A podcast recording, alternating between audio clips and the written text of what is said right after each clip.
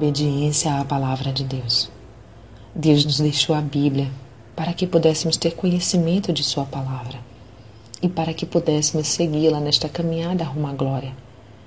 Mas será mesmo que a Bíblia é lida com a importância e a frequência necessárias por aqueles que dizem querer saber a vontade de Deus para suas vidas? Seca-se a erva e cai a flor, porém a palavra de nosso Deus subsiste eternamente. Isaías quarenta e oito. O verdadeiro cristão tem a Bíblia como manual para a sua existência.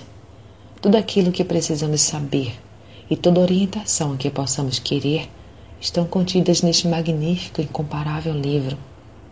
Diria muitas características, porém nem mesmo assim poderia descrevê-la, tamanha a sua preciosidade. E se alguém tirar quaisquer palavras do livro desta profecia, Deus tirará a sua parte do livro da vida, e da cidade santa, e das coisas que estão escritas neste livro. Apocalipse vinte e dois, dezenove. Há uma frase muito interessante sobre a Bíblia, cujo autor é o pastor Ademir, que diz: a Bíblia é o único livro que, quando se lê, o autor está presente. Isto é fantástico. Enquanto em muitos lugares é proibida a leitura da Bíblia, nos lugares em que essa leitura é permitida, seu uso tem se tornado cada vez mais raro. Quando não fica fechada dentro do armário, fica aberta em cima de um móvel, como se servisse de amuleto contra o mal.